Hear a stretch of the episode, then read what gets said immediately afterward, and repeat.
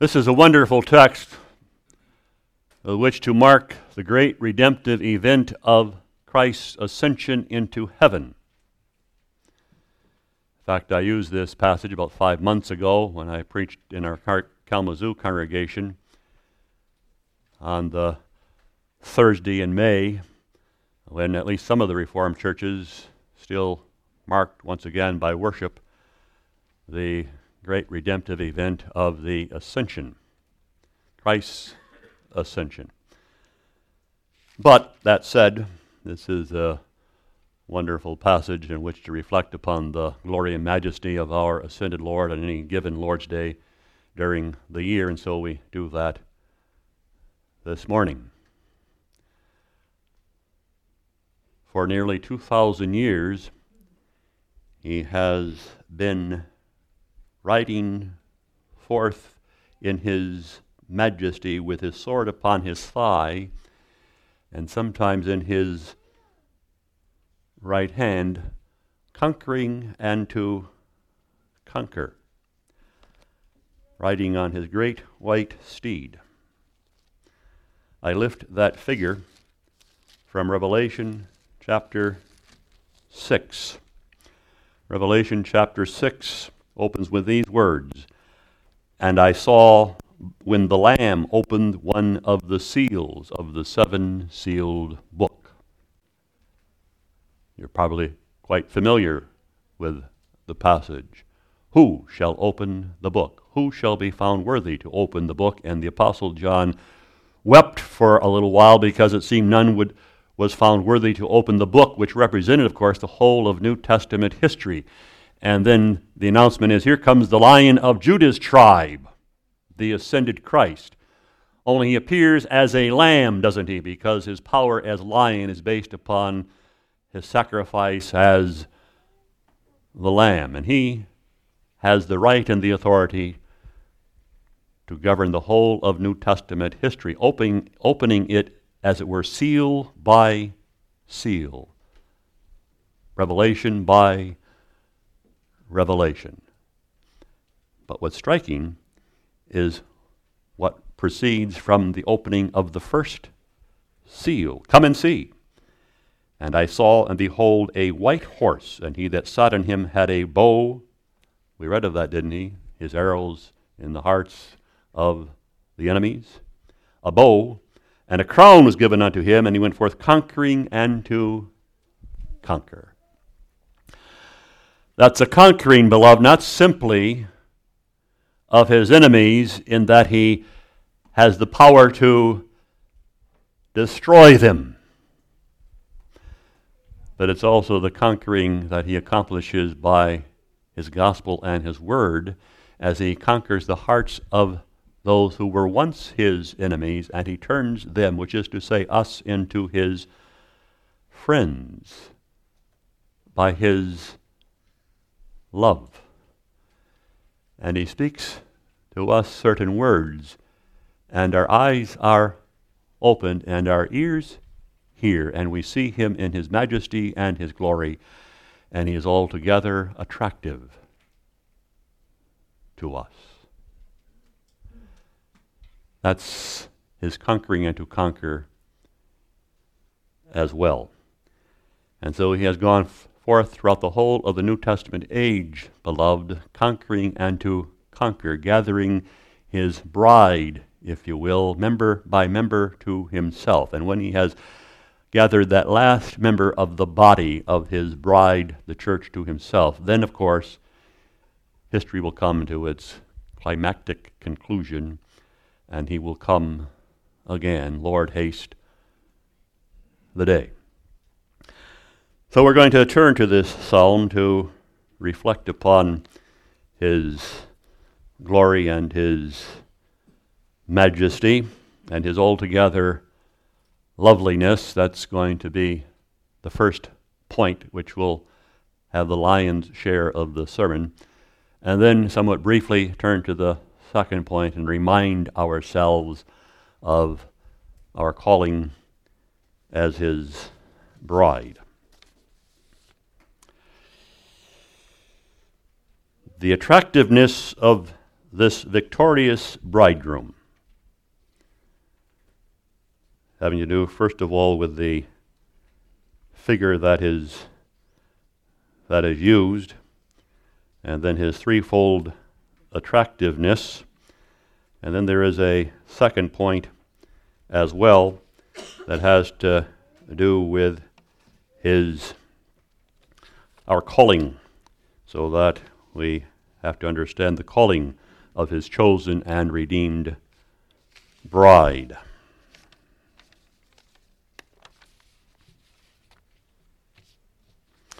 So, first of all, the attractiveness of this victorious bridegroom. This is a wedding text, a text composed, or if you will, a psalm composed for a royal wedding. An aging king commissioned this psalm, evidently, as he prepared for the wedding of the crown prince who would succeed him, follow him upon the throne. This is not necessarily then a psalm of David at all, certainly not composed by David, it seems, though maybe he commissioned the psalm, but composed by a court poet who was commissioned by the king to compose a psalm appropriate for the royal wedding of his son to a chosen and selected bride. David could have been the one who commissioned the psalm. Certainly, Solomon, who was to succeed him, would have been, from a certain point of view, an appropriate figure of this royal bridegroom when you think of Solomon and his excellency of wisdom and his tremendous abilities from an architectural point of view to even in, enter into the design of the of the temple, which was one, one of the wonders of the ancient world. The temple itself, of course, pointing ahead to Christ Jesus himself, who is also the embodiment of all wisdom. So, from a certain point of view, Solomon, who took the kingdom to its clim- climax of, of glory, representing this great bridegroom, but also by way of contrast when you think of it. Children, how many wives did Solomon have? This is catechism. I'd ask somebody to raise their hand if you're 10 and under. 300, didn't he? That's a few too many wives, isn't it? But the royal bridegroom, beloved, is a one bride son of man. He loved his church, the church given to him. So much did he love her, which is to say, us as representing that church, that he would give himself even to death to purchase that bride to himself. Till death us do part, and even through his death, not parted, but in the end taken to himself. So prophesy of the greater son of David in the end who was who was coming and would have to redeem Solomon himself from all of his sins and his unfaithfulness. So the psalm is commissioned, and the one who has selected this court poet and musician is honored. My heart is inditing a good matter. I speak of things which I have made touching the king, the coming of the of the king who was to be crowned, of course, as Lord and and King. It's an honor, he realizes. Just it's a royal wedding, of course, which would be the focal point of the of the whole of the kingdom when such things occur. But the importance of a wedding between a crown prince and his bride, because of what the hope of the nation was that would come from that union, namely a crown prince who could even replace the one who has married. Because you know your ancient history, you know how important it is that from a king and a queen come a prince, an heir.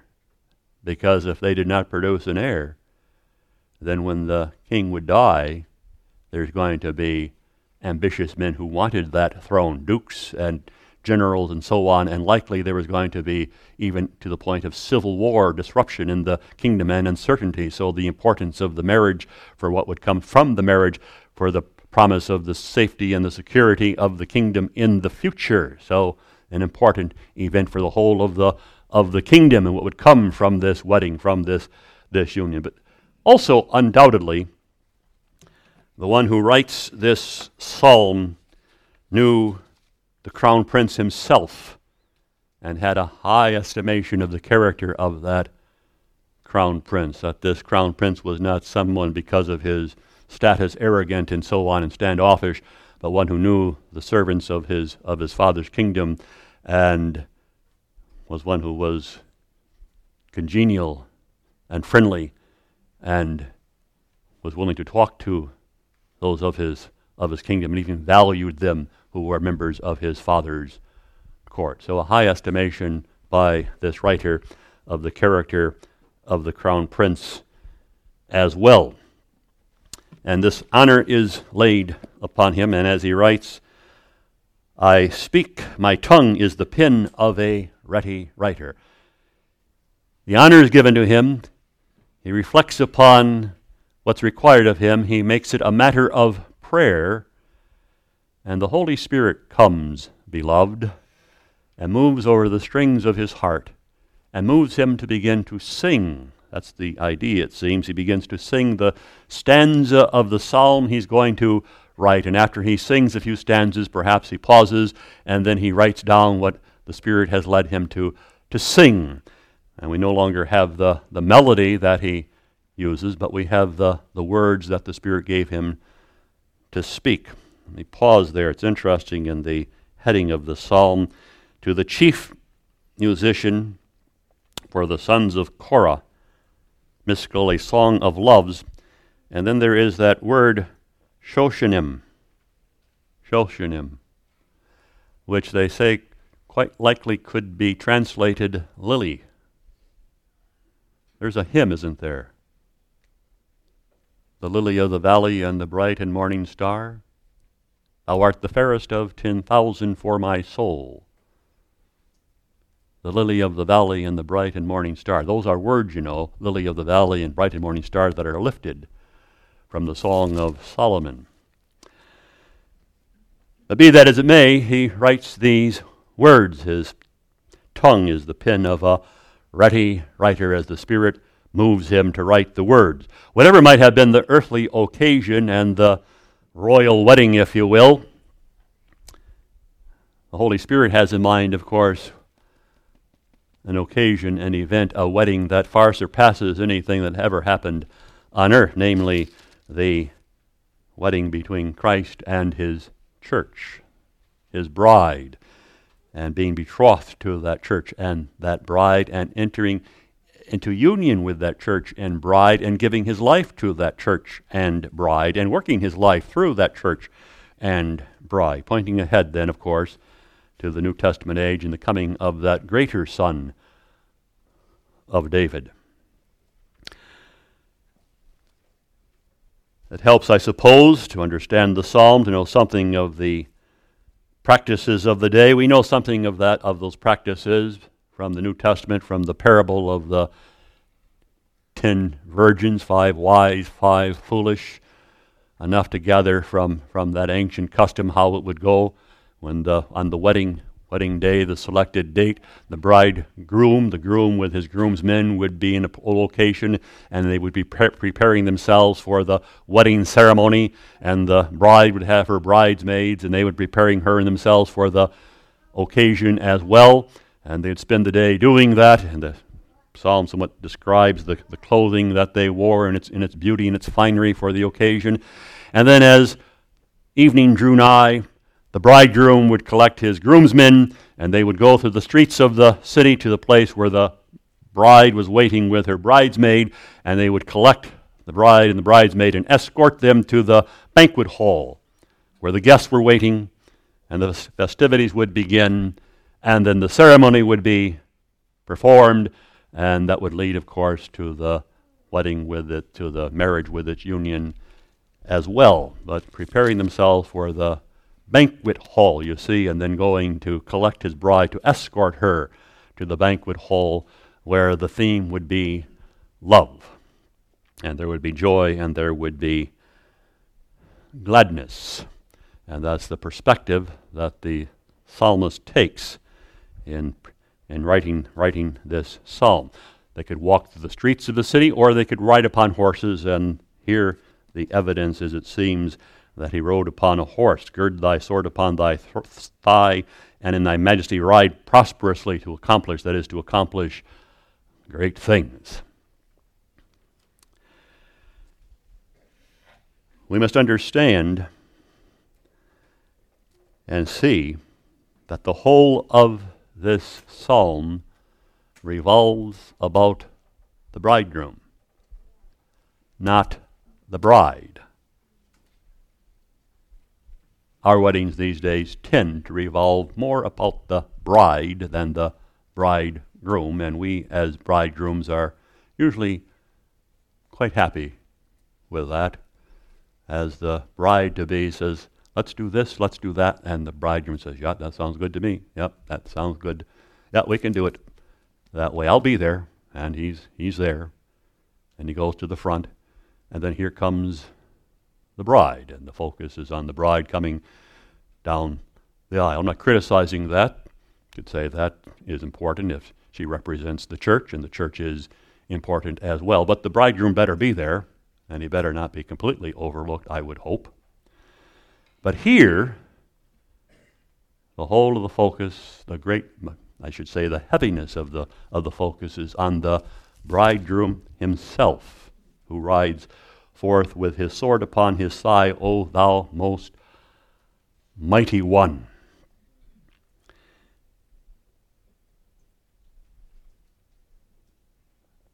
It should be upon him from the first from the first point, beloved, because of who he is. Thy throne, O God, is forever and ever. The scepter of thy kingdom is a right scepter.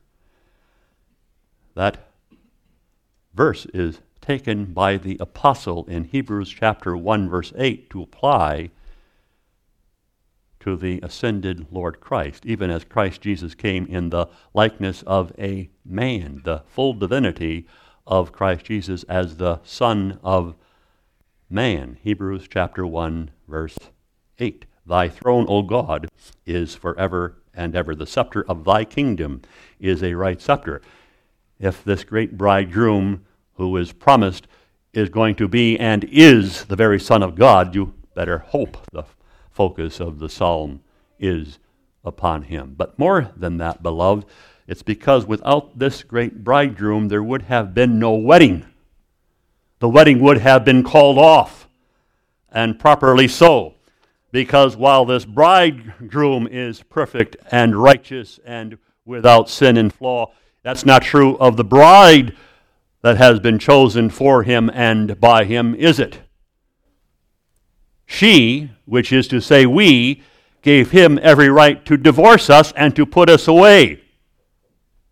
There was a certain Joseph, you know, who saw that he had a young bride to be who was becoming great with child, and he thought privately to put her away because you, Mary, I know have cheated on me, and I will make it a, as small affair as I can, not to bring shame to your name, but it's all over between us.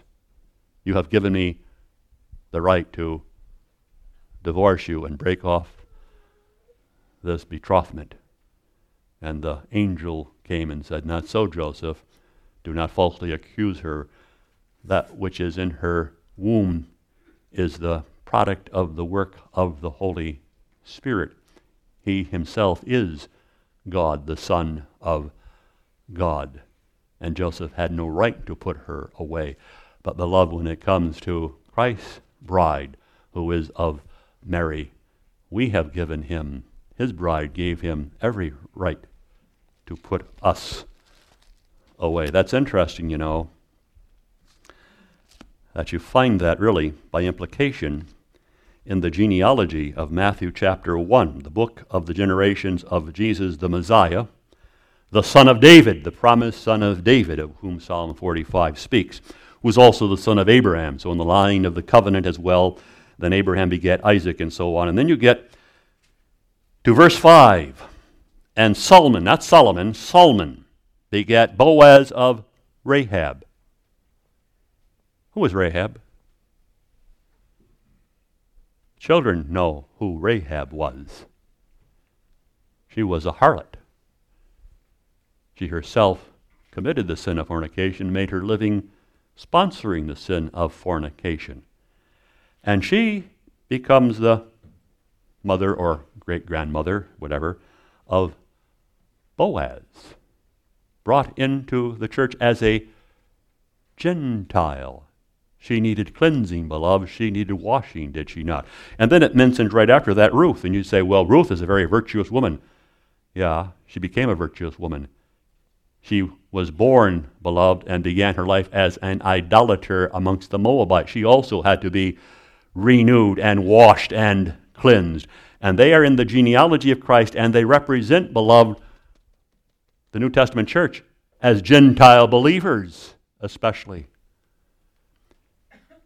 And yet he loves Rahab, and he loved Ruth, and he was willing to give his life for them if it was required of him by the Father and of all righteousness.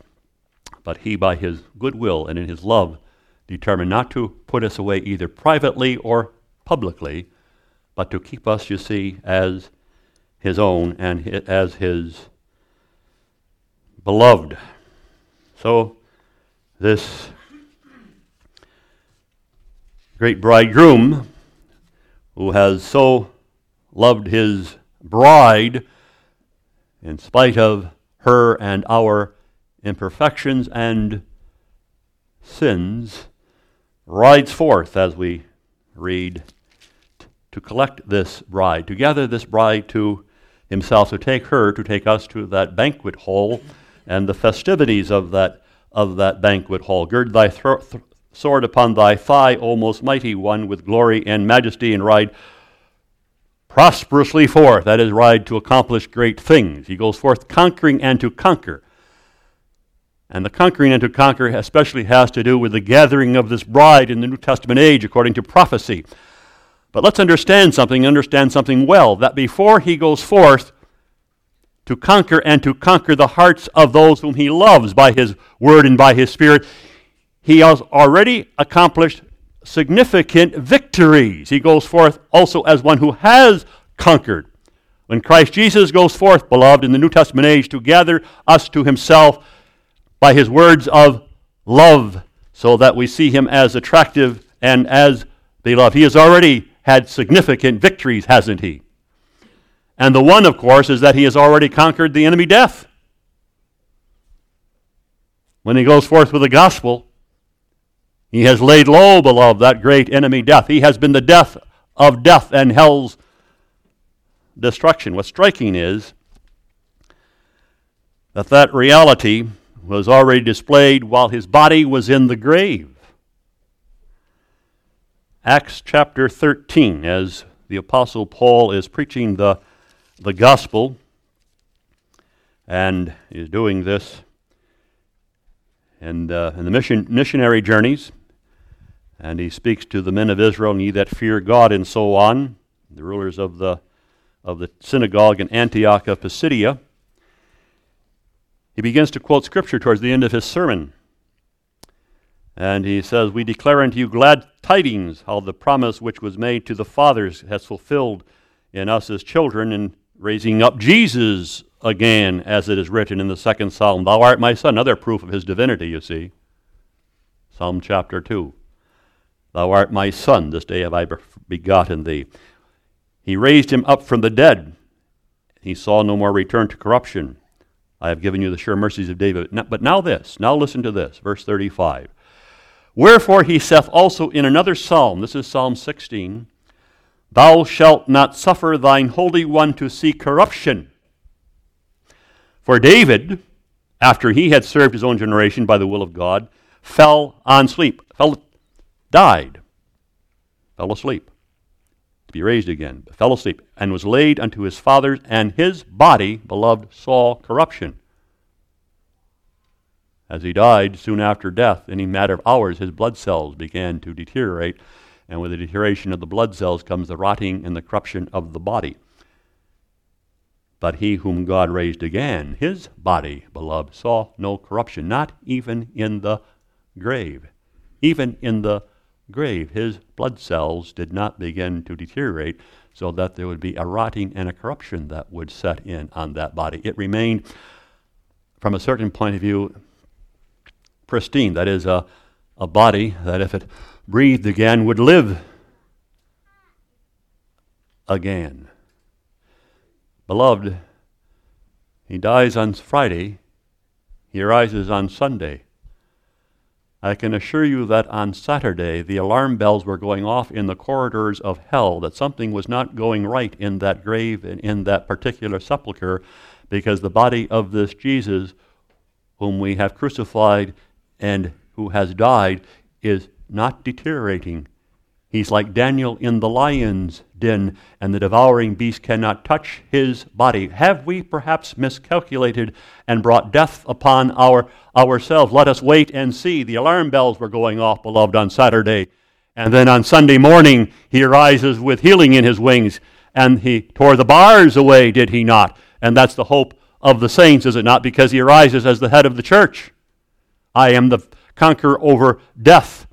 And so there are families who, in the past week, you know, could lay the body of a beloved brother, son, husband, father, fellow sojourner in the grave, knowing that body is going to rot away. I have a brother who recently died as well within a year.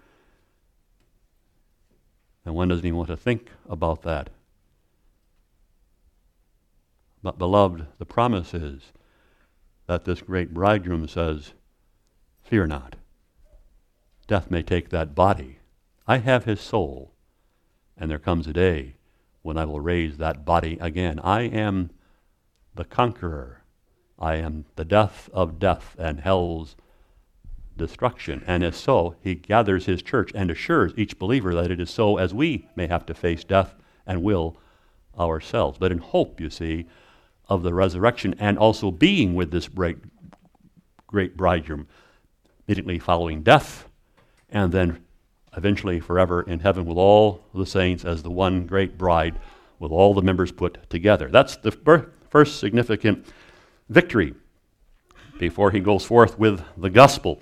But not only has this great bridegroom of ours conquered the power of death, beloved, and the enemy of death, and made it his own servant, but he has also as Scripture makes known, displayed his significant power and victory over Satan himself. As I said, this is an ascension psalm. Christ ascended up into heaven, did he not? And then pours out his Spirit 10 days later, 50 days following the resurrection, 40 days after the resurrection, he ascends up into heaven. 10 days between the ascension and Pentecost, the outpouring of the Spirit. What goes on during those days? There was war in heaven, beloved, during that time period. We're informed of that by Revelation chapter 12. There appeared a great wonder in heaven, a woman clothed with the sun, representing the church, the Old Testament church, great with child.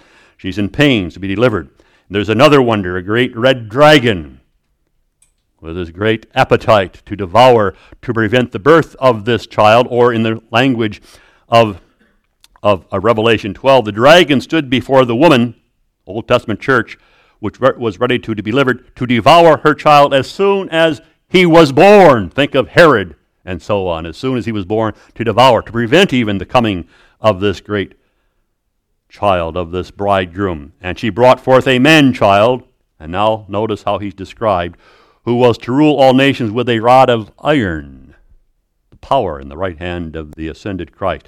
And her child was caught up unto God into his throne, and the woman flees into the wilderness. And now seven, and there was war in heaven.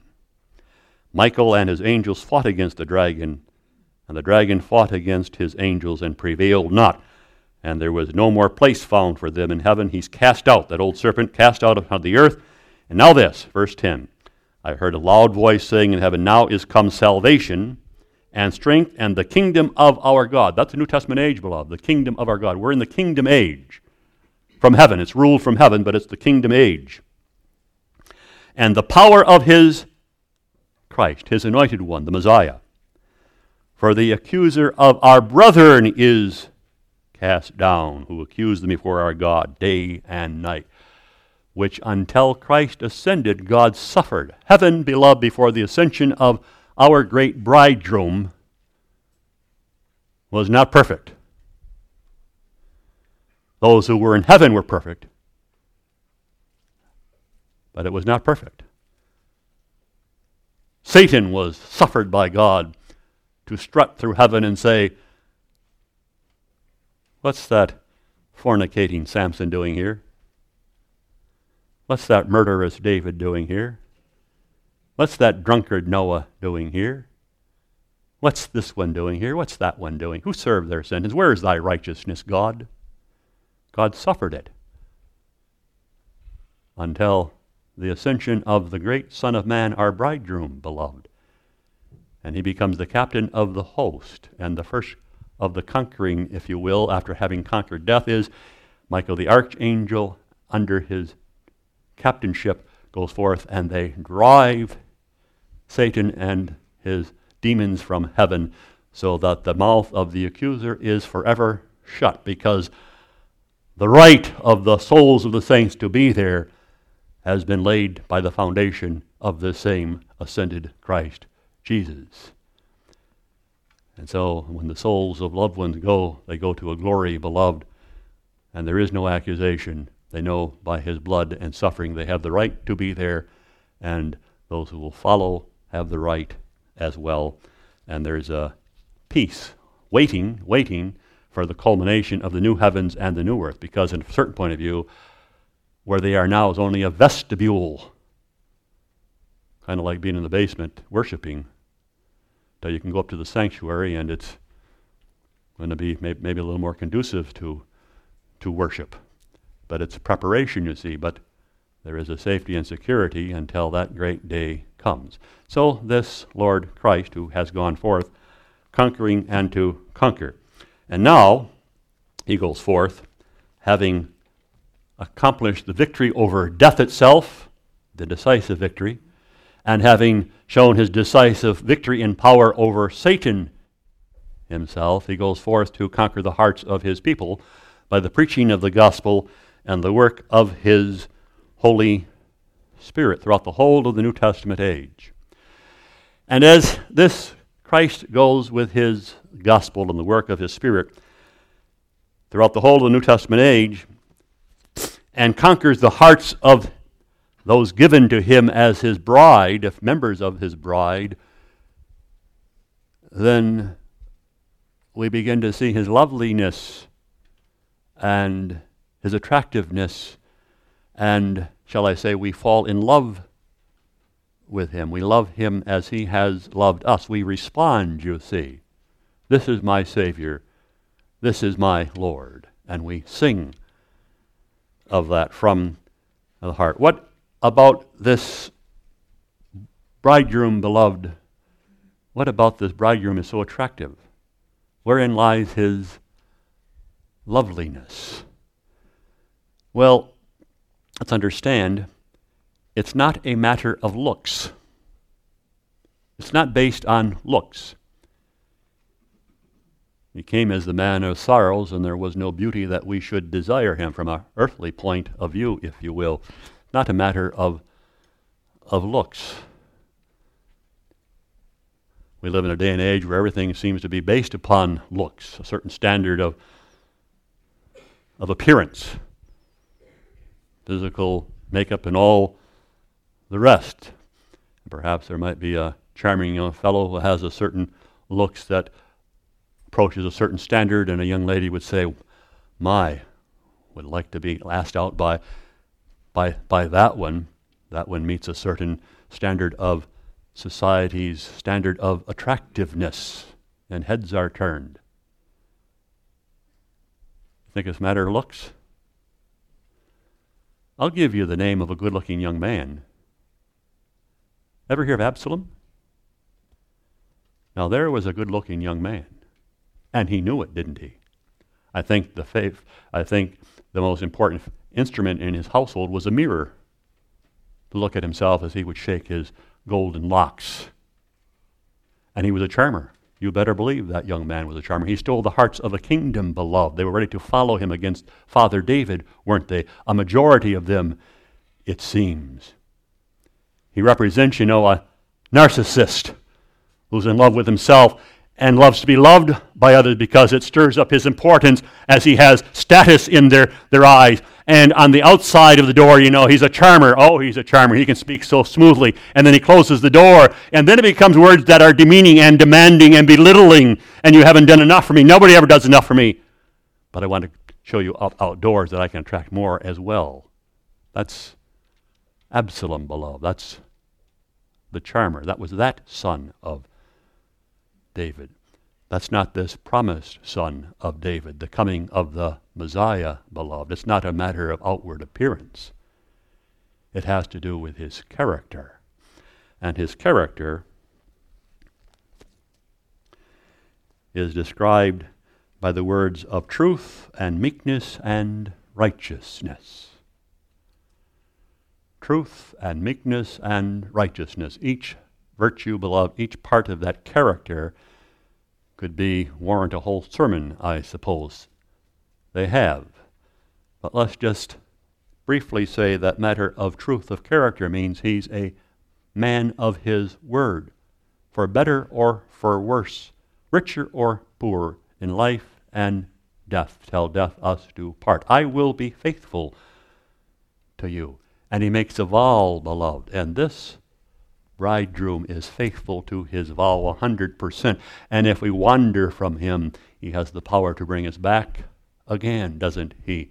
We may be unfaithful and fall, but he is never unfaithful. He is the Lord, bridegroom of truth. He keeps his word. He's genuine, you see. What he says with his mouth comes from his heart, and we be assured that we may trust in his word, every word that he speaks to us and meekness. Meekness, yes, meekness, because that means though he has the status of the king, of the Lord, of the Son of God, he became a servant, beloved. This bridegroom is willing to be of service, you see, to his bride, to the church. Upper room. He got on his knees, beloved, and he washed the feet of his disciples, those disciples he had to be so patient with and who would forsake him and flee in just a matter of a few hours as he laid his life down for them in death. That, Lord Jesus, beloved, in that meekness, to be of service to us, though he is Lord of all. Meekness. And we may speak foolishly, and he does not respond in kind willing to bear reproach without giving it back as we may well deserve. Truth and meekness, and then righteousness, which has to do with being upright here, that he walks according to his, his word and he judges and assesses not according to social status and so on, so that if you have a certain social status, you get a certain kind of, of justice as you may have in our nation and so on. But if you are of a different caliber, then doesn't matter. Justice is simply swept swept aside. Now, righteous, from righteous from sea to utmost sea, in all of his judgments, if you will. Unrighteousness in the end, when it comes to a king, works division and chaos, as we're seeing happen in our own nation. But when there's righteousness, then there can be unity and there can be peace, you see, and security. So he is this king of righteousness as well. Truth and meekness and righteousness. That's his character. Let me pause. This reflects our bridegroom. Let's remember, men, husbands, our bridegroom is our example, how we are to live in our own homes as husbands, fathers, heads, in the way of truth and keeping our words and to be of, of service. This bride, beloved, this bride of Christ Jesus, the church, or in the, even in the text, this whole, as I said, the, the, the, the text revolves about the, the bridegroom. Well, this bride, you see, has prepared herself with this groom in mind because she trusts this bridegroom of hers, because she knows he's not going to take advantage of her. But this bridegroom is going to elevate her and speak honorably of her, and he's going to say to others, This is my bride, I love her. As you treat her, you treat me. You better be careful how you treat her, because I will take it personally. She's mine. Behave to her as I would behave to you and have you behave towards me, and as I have treated you. That's Christ Jesus who speaks to us, you see, concerning our own relationships in marriage and so on. Let us pay heed. But two more things his character. But there's also this when it comes to this Christ Jesus that he is the one who has grace poured from his lips. He speaks good words. We don't have to guess whether he loves us or not. He tells us he loves us. We don't say, oh, we got a wife, she'll figure it out. No. Christ doesn't leave us just figure it out. He speaks this. Grace is poured from his lips. He speaks good words, beloved. He says, Come unto me, all ye that labor and are heavy laden, I will give you rest. He says, Thy sins be forgiven thee. I do not hold them personally. I have removed them, and the relationship continues. Grace is poured from his lips. And thirdly, notice he rides forth. He rides forth with arrows sharp in the heart of the king's enemies, so that he defends and preserves his bride. There's a reason why the church still exists, beloved, in the year 2000, in spite of all the power of the enemies of Satan himself and of wickedness and all the rest. This bridegroom has pre- preserved a church and continues to gather a church amongst whom we are members and we represent. So he defends and preserves as well, and he's the one in whom we can safely put our trust. This great bridegroom, beloved, who was true to his word and has so exceedingly loved us, as the Lord's Supper form puts it, if you recall. And him we are to serve. And I want to underscore that word serve. It's not simply this oh, I love the Lord Jesus. Oh, I, I love him. It's very easy to say, oh, I love the Lord Jesus. Elders have heard that, you know, from the words of some with whom they're, they're working who have walked in sin and are walking in sin unrepentant. Oh, I love the Lord Jesus. I'm saved, you know. You love the Lord Jesus, huh? That's what you say. If you really do, then you will listen to his word, will you not? And serve him and behave as he requires of you. That's the demonstration of love. It's not simply a matter of words, it's a matter of words that are harmonized with and demonstrated by behavior and walk. And that, beloved, is in the text when it comes to what our calling is as a bride. It says, Forget also thine own people. Incline thine ear. Listen to his word. Incline thine ear. Forget thine own people and thy father's house. Forsake the world and every former friend, as the, salt, as the Psalter said. Isn't that true when a young lady marries a young man? She leaves father's house, puts father's house behind, and not now not the rules of father's house are what are to govern, but the rules of the husband's house are what are to are to govern. She may have some input in that, but under a new head and new certain authority, if you will, and a willingness in the end, even to say goodbye to father and his and his his house, if need be. If the father's house you leave is one going in an errant and improper and who knows what ungodly direction. Don't forget, beloved, this gospel came forth to those of Jewish extraction. They had to leave the Jewish religion and their Jewish parents and family said, You're traitors to the cause.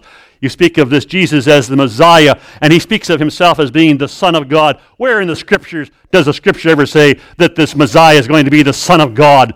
He takes too much power to himself. The apostles, these speakers, as preachers of his, give him too much glory and honor as though he's the Son of God. And the apostle reminds them in Hebrews chapter 1 as you speak to your parents who want to disown you and belittle you and say you've learned, you've joined a false religion. No, father and mother, it's you who don't know the Holy Scriptures. Do you not recall Psalm 45, which is prophetic, and you and I know it's prophetic of the coming Messiah? And there in Psalm 45, it says, Thy throne, O God, is forever and ever. The scepter of thy kingdom is a right scepter. And then thou lovest righteousness, and therefore God, thy God, notice that. Thy throne, O God, is forever, addressing him as God. And it says, thy God. So, speaking of two persons of God. And there, of course, are three. Proof text for the full divinity of the Messiah. You don't know your Holy Did you ever hear Psalm 2, by the way? And so they could go on. But the one, you see, whom we are willing to forsake, take up our crosses, and to follow him, and to deny ourselves for his sake, because he is our Lord. That in the first place, the willingness to do that, to count the cost. And then to obey. It says worship in verse 11. That simply means to bow the knee, to submit to his good word, what he requires of me and of us. Not merely words, but behavior and walk in the way of love, seeking the well being of others and a willingness to deny ourselves. So simple, so basic, beloved, but such a demonstration that in us is His Holy Spirit indeed. And then one more matter along with rejecting the past, saying goodbye to Father's house, and even be willing to forsake that if need be, if it's required of us, and then living according to His good word, as you find it between the covers, the black covers of this book, and then having a hope for the future, ye shall enter into the king's palace. Living with that hope, beloved, with that expectation. And that hope and expectation governing us so that others say, you seem to be interested in the coming of the King of heaven itself. And in the midst of all this chaos and wickedness, are not without hope. Your, your, your, attention and your focus seems to be on something else than just the here and now. Why is that? And then we can tell them why that is and why we don't despair even when things become wicked and there's chaos because we know in the end who's going to have the victory and we with him, living in that kind of hope. And beloved, it is a glorious hope. That glory, you know, is described for us in Revelation chapter 21. And I, John, saw a new heaven and a new earth. The first heaven and the first earth were passed away. There was no more sea, that is, nothing more to divide the nations and the people. And I, John, saw the holy city, New Jerusalem, coming down from God out of heaven. Now listen, prepared as a bride adorned for her husband. Representing then this New Jerusalem, for the church herself. Prepared as a bride adorned for her husband. And I heard a great voice out of heaven saying, Behold, the tabernacle of God is with men. He will dwell with them. They shall be his people. God himself shall be with them and be their God. And now notice this those who have just recently even laid a body of a brother and a loved one in the grave. And God shall wipe away all tears from their eyes, and there shall be no more death, nor sorrow, nor crying, neither shall there be any more pain. For the former things are passed away. Behold, I make all things new. Write, for these things are true and faithful. Beloved, my tongue is the pen of a ready writer my heart is inditing a good thing the coming of the new Jerusalem. Will you be there? Will it be yours? how can you be sure? Do you love the King? Is he your Savior and your Lord? And you show it as committed to him? Then have no doubts. It's yours, as you and I are his. Amen. Our Father who art in heaven, we thank thee for thy good word, for the promises, the sending and the gift of thy Son, who is the Son of Man, and our great bridegroom, our Savior and our Lord. May we confess his name and live unto him as he lived and died for us and has risen again. We wait for his return. Keep us, even in our generations, we pray, faithful